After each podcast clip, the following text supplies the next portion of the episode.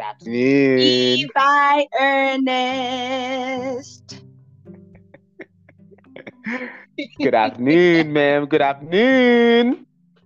Hello. you, you, you're such a ball of energy, and and and I and it's so so amazing to have you on our podcast yet again, ma'am. Oh, thank you so much. Honored to be here and seeing that we know each other for like five years now, I only thought it would be fit to do this and just to spend time with you on your pod on your podcast, Pez Kwabantu, you know? It's an honor. I'm having fun already and I'm just loving it. You know, the trials and tribulations, I feel like they are the ones that test one's character. Don't you agree? I definitely agree with it, but they are the same trials and tribulations that when they test your character, they test you so that you can come out of that situation being better. Interesting. You know what? It actually helps me to actually develop the the, the, the question that I would like to introduce into this discussion based on um, how do you find tribulations and trials to be as a growth factor in your own perspective? So think of it, or an analogy that like pops off in my mind is the process that gold goes through to be gold, right? So for yeah. gold to be gold, it has to be dug up. And when it's dug up, it's not this shiny piece of thing that you normally see in the movies, but it's yes. basically just a rock. But they take this rock and using science and technology, it goes through a process in a furnace. And once mm, it mm-hmm. comes yes. out, it becomes the gold that we so appreciate and value today. So that is the same way I see trials and tribulations. It's that fire. And in that fire, yes, it's hot. Yes, you are burning, but that fire is also taking you through a period of refining, a period of purification, and a period of just making you who you truly are.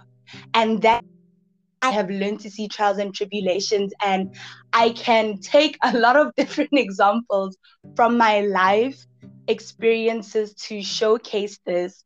Um, but maybe just to use even one, I remember, you know, being a part of this organization called Enactus UP. It's a nonprofit organization that really is aiding communities and it's really focused on sustainable entrepreneurship um, and the triple bottom lining, which is people, profit, and planet. And I remember being so afraid in the beginning of being a part of this and you know joining to be a speaker but i realized that through the challenges of you know going through speaker training and questioning whether i can do this or not going through all of these things and the sacrifice of recess now guys just to just to give you a little bit of like you know context you yes. literally finish your exams right? And normally, when you finish your exams and hopefully you don't sub, you get the privilege of going on this break, being with your family. But because I chose to be a part of Enactus, and by the grace of God, made it to be a national speaker, to be one of the national speakers, the recess of the year 2018 was used to mm. stay on campus. We had early mornings, we had nights, and you are memorizing these lines, you know, for this presentation. And it was tough. There was a night we cried. But in the end, that whole experience was such a great joy because it has really contributed to the person that I am today, not just when it comes to my speaking abilities, but also when it comes to learning about resilience and persevering and really coming out of seemingly tough times a shining star. So that's how, for me, trials and tribulations have added to my life more than they have taken away. And if they have taken away anything, they have taken away what was not supposed to be there in the first place. Come on, come on now. Hallelujah. Hallelujah. You making me feel like a pastor. Hallelujah. Now, now, I really, I really, I really appreciate the the the the the build up of Enactus, right? And yeah. and the the way it is um it has channeled you to challenge yourself to break mm-hmm. down to, to, break you down and to mm-hmm. build you up again you're part of Elevate Africa. Tell us yeah. about Elevate Africa. What's it all about? You know, I, mm-hmm. I, have I've, I've seen you on the on the, on their Instagram page. How did it about? Don't uh, don't you question how I got to know about it. I have my sources. Hey, okay, people. sir. we see I you, have my Uncle people. Ernie. I have I have I have my spiders, I have my birds.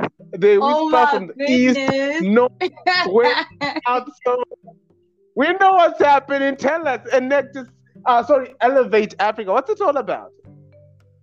Okay, so Elevate Africa is a company started by the Miss Alma Akob, who is such a phenomenal um, leader, such a phenomenal person. And, you know, she had this vision of actually starting her own company where she could actually train voiceover artists as well as, you know, provide the teaching or the training of public speaking, right? But at the heart of it also is just passing on the gift. So she realized that, you know, she has gotten all these amazing life opportunities as a result of refining herself in the art and the gift of speaking. And she really just wanted to give that to other people, whether you're a student, whether you are now working, it doesn't matter your age, but she wanted to pass on the gift. And how I come into the picture is Alma and I actually we were a part of Enactus in 2018, and I had the privilege and the honor of sharing a stage with this amazing person, you know, who's just doing such great things in her in her community and in her personal life. And you know, when she asked me to be a part of, you know, the company as a co-director, I immediately had peace about the decision. I I knew that this is what I'm supposed to be doing. This is supposed to be. And I know that for me, how I also saw it was when I was still a part of Enactus at that time. Um, so I was training speakers in the year 2019 as well as in the year 2020 during the coronavirus pandemic and it was online but i really started to love you know this whole you know training speakers seeing people from where they begin and then seeing the final product, you know, and the journey in between. And I absolutely love the process. So when she asked me to partake and to be a part of it in such a big way, you know, I was only I could only be grateful, you know. So that's just a little bit about Elevate Africa and how I join and how I'm a part of it and I am so grateful for the opportunity and I can't wait to see where God is going to be taking Elevate Africa. And for all of you guys who are listening, check out our Instagram page at Elevate Africa. See if this is something that will best suit you. If you have any questions, slide in the DMs. We are more than happy to assist and help you guys. you know that, that that's that's you see, ladies and gentlemen. You see, if, if you give an African woman an opportunity to talk, she will capitalize everything. she will capitalize everything. no, uh, we I over here at the manuscript, we love it. We love it because, and we love mm. it. We this is mm. your platform, and yeah, yeah. And for entrepreneurs, for key players in the game. This is your mm. platform. You know what mm. I what I what, what I I appreciated uh, in in the, the, way you you actually advertised uh, Elevate Africa. It's it teaches yes. it, it, it, it builds me over to ask you about the question of seeing an opportunity. What does mm. this uh, uh, uh, seeing an opportunity mean to you? Mm. Yeah. for me, seeing an opportunity really comes where there is a crisis, where there is chaos, or where there is a gap, where there is a need that was supposed to be fulfilled and that has not been fulfilled yet. And that is what opportunity means to me. So, for instance, let's take Elevate Africa, right? We all know how nerve wracking it is to present something, whether it is you know, a class presentation, or if you are an entrepreneur, when you have to do your elevator pitch, right? And sometimes, or more often than not, you do find that there are people who have a lot of knowledge. These people are smart, they're intelligent, they know the ins and the outs of whatever it is they're going to be presenting and speaking on. But the issue is articulating and expressing these thoughts to someone who can maybe fund their idea or to even a lecturer who will give you marks for what it is you're trying to present, right?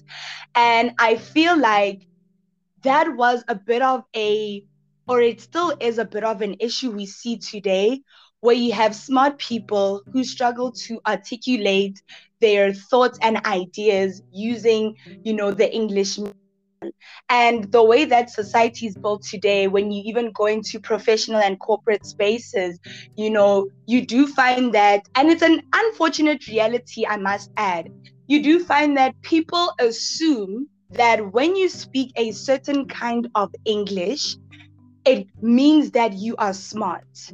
And we've seen this, I've seen this in like happen in classes, you know, where certain people's whatever they were speaking on, they would get, you know, more marks or things like that just because of a certain accent of English.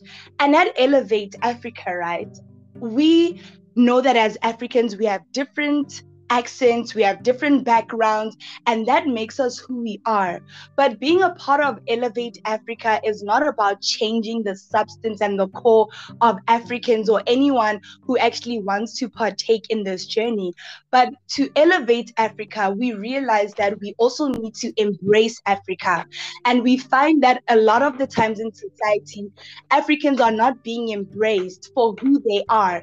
So at Elevate Africa, we are giving you the technical skills to be who you are, a refined version of yourself, where you can still maintain your substance, but you are able to not just survive in the outside world, but also overcome the challenges, systems that are said to in a way oppress us if you really look deep into it. And I'm really not a political person, but I state facts as I see them. And when you also look at statistics. So, so to now go back to your question about opportunity. For me, opportunities will only be seen if there are people out there willing to serve people where there is a need. And that is what Elevate Africa seeks to do. That is what Enactus UP seeks to do. And I also believe in many ways that is what Uncle Ernie's podcast also seeks to do. You have created this platform where you have invited different people from different backgrounds to share their stories, to hopefully help others out there listening to what we're talking about now to align to purpose. Mm, mm, mm, I feel like I feel, I feel, I feel, ladies and gentlemen, I feel like just closing this podcast and I'm and I'm out. Pona is, is now the one who's who's running uh, the manuscript. Uh, I don't know how, how can I do that with your lawyers. no, that's that's beautiful. Uh, it's, it's a beautiful um uh, breakdown that you that you that you have right there, and and I think the audience will actually uh, enjoy and would be in in uh, intrigued to to join uh, Elevate Africa. So for me, when I, for me, one thing that I would like to like to take you to in into into conversing with me around is the aspect of family. How has your family mm. played uh, a role in your journey thus far? Sure. Okay, that is a very tricky one, né? but mm. in the spirit of honesty and transparency, you know, I am yeah. going to share. So, I am a person who like I'm very layered and very colorful, as one of my mentors have described, which means that I can't ever just do one thing. And I've never been able to only just do one thing, right? And I genuinely believe that, you know, God has given me different you know talents or different ways of seeing life that allow me to you know follow and pursue different passions now it does become a bit tricky where you know you i genuinely do like school. Um, i'm the weird person who likes school the educating part of it not necessarily the system of it. And you know obviously your parents just want you to go to you know university you get your degree and then you start to you know go into the workspace. But that was not really my story. You know, my story is one where I went to university, I studied, you know, psychology, and for those of you who know how tough it is being a psychology graduate, guys, mm. mm. it's very tough because you can literally have the marks, ne? But yeah. because of how selection happens, especially at postgrad and at master's level, you can literally be rejected due to space, which I think is ridiculous. And I feel like with my parents, when I didn't, when I wasn't accepted at UP to do my honors, you know, it did hurt them, you know, and knowing the way that I am, I didn't give up. I applied with UNISA and I got in there and I had the privilege of doing my, you know, my honors there. It was also tough for different reasons, but let's not go into the UNISA one. It's still triggering a bit, but it's okay. We pray and we move.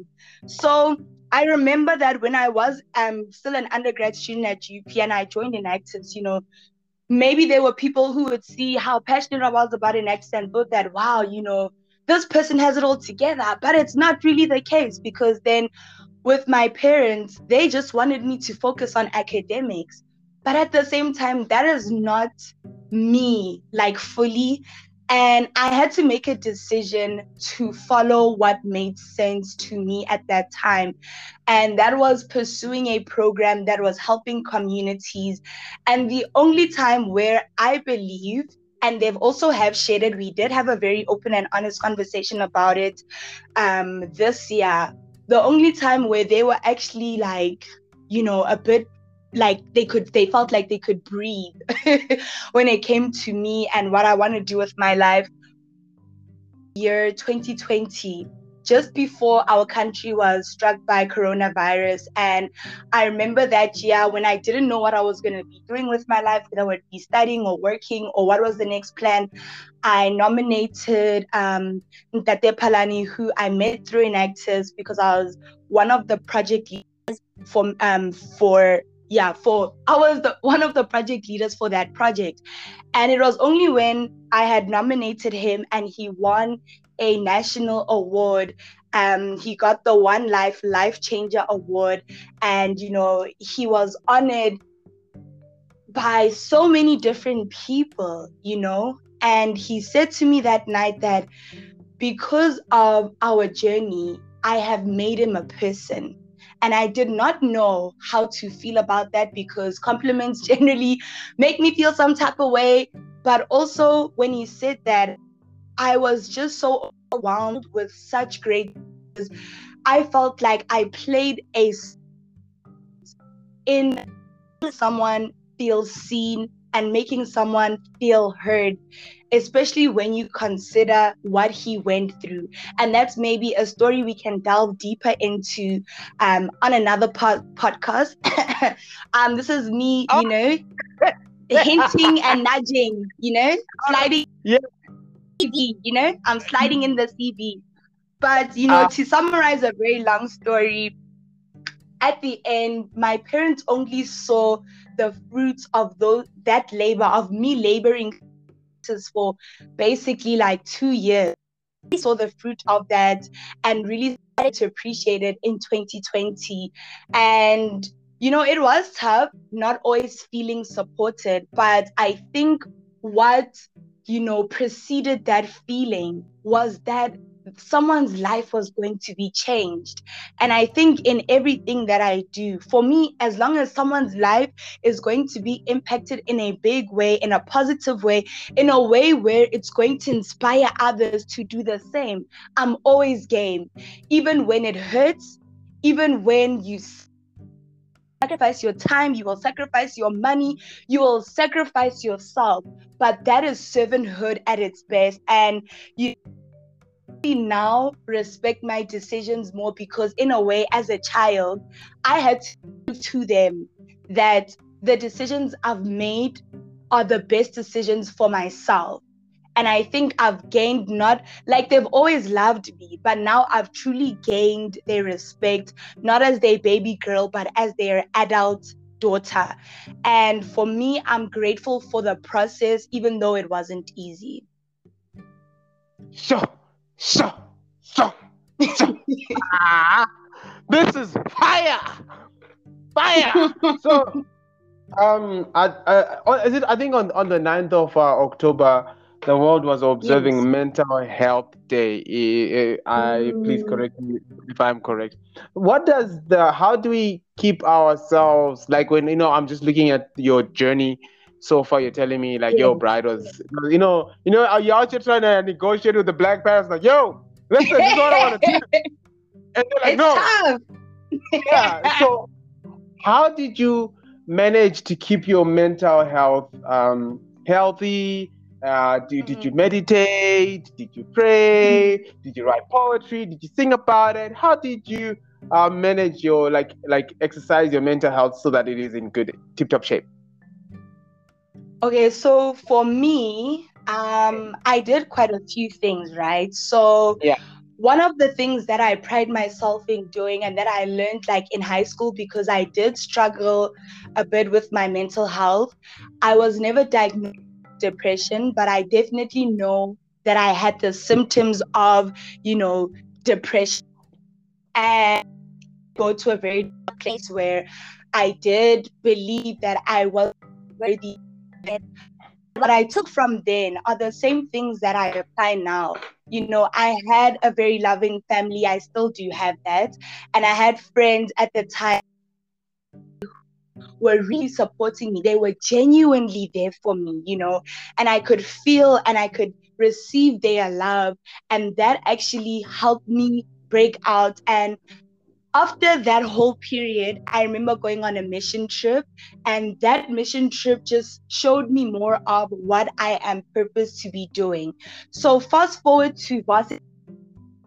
Um, there were days where it was tough, but that is where now also my faith in God, like being intentional about devoting. amen. Amen. You know, being intentional about my devotion in the morning. I or 2017 where second semester I was doing you know six modules um, in humanities but doing three different years because I transferred from the theology faculty to the humanities um, faculty so I was doing four first year modules one second year module and I was doing one third year module at second semester when the jacaranda start blooming, you know, at Tuks Kunzima, it's tough, ne? But I remember just being steadfast and just trusting God that I will make it through, right?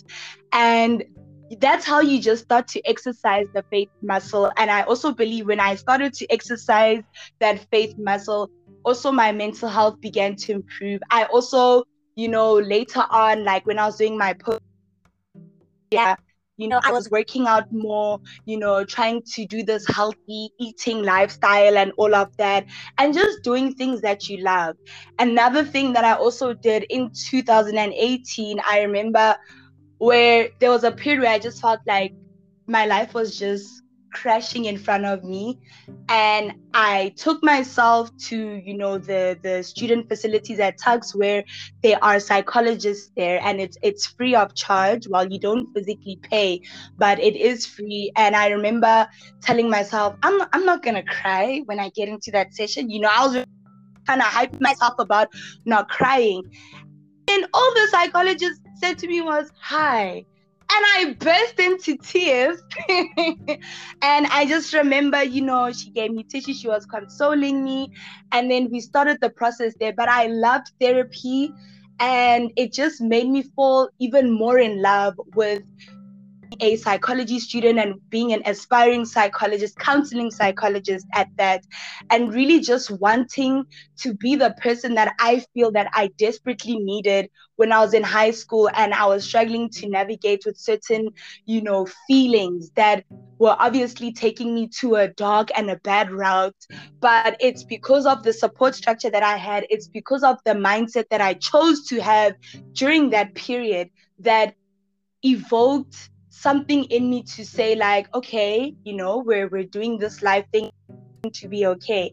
And even these days the thing that i always tell myself is it's going to be okay. It's going to be okay. And it's not being in denial. You have to obviously acknowledge when things are falling apart but you just are hopeful that things will be better. And that is how i literally got better when I started to believe that. Because what a lot of people may not really understand when it comes to matters of, you know, mental health um, issues is that sometimes we are the ones putting it on ourselves. And I'll just use one short example before we move on to the next question you know, there's this saying that we have popularized today as a generation where we say, um, it's okay not to be okay.